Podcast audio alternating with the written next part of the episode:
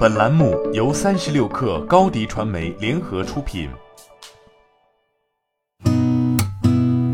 八点一刻，听互联网圈的新鲜事儿。今天是二零二一年七月十四号，星期三。您好，我是金盛。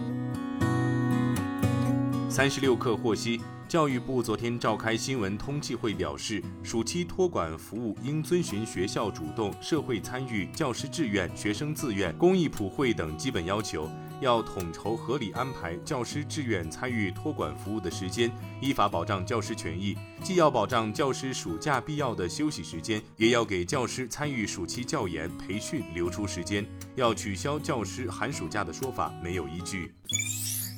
据第一财经报道，君富国际会计事务所调查结果显示，在全球接受调查的三十个国家中，企业家信心指数排名方面，中国居首，日本居末位。据报道，这份针对三十国的企业家信心指数排行榜显示，二零二一年五至六月间接受调查的中国企业家中，百分之八十六的人对二零二二年中国经济的前景抱乐观态度。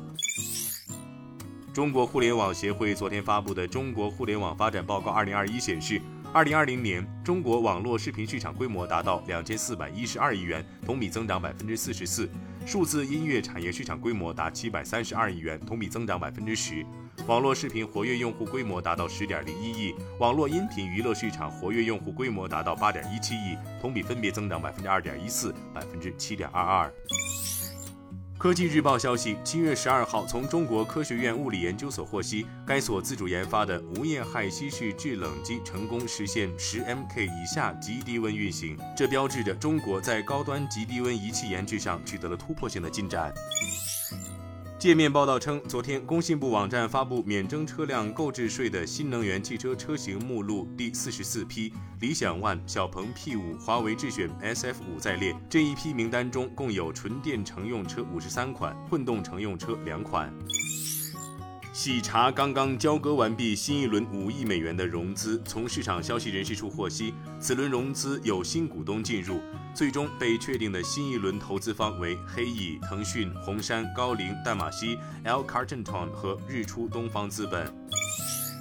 新浪科技消息称，美国联邦航空管理局 FAA 周一表示，蓝色起源 Blue Origin 公司获得了该局的许可，可以利用其新谢波德号发射系统载人进入太空。该机构证实，蓝色起源公司被授权进行载人飞行，而 FAA 许可证的有效期将持续至八月。该公司获批在德克萨斯州的一个 Launch Site One 发射场执行本次任务。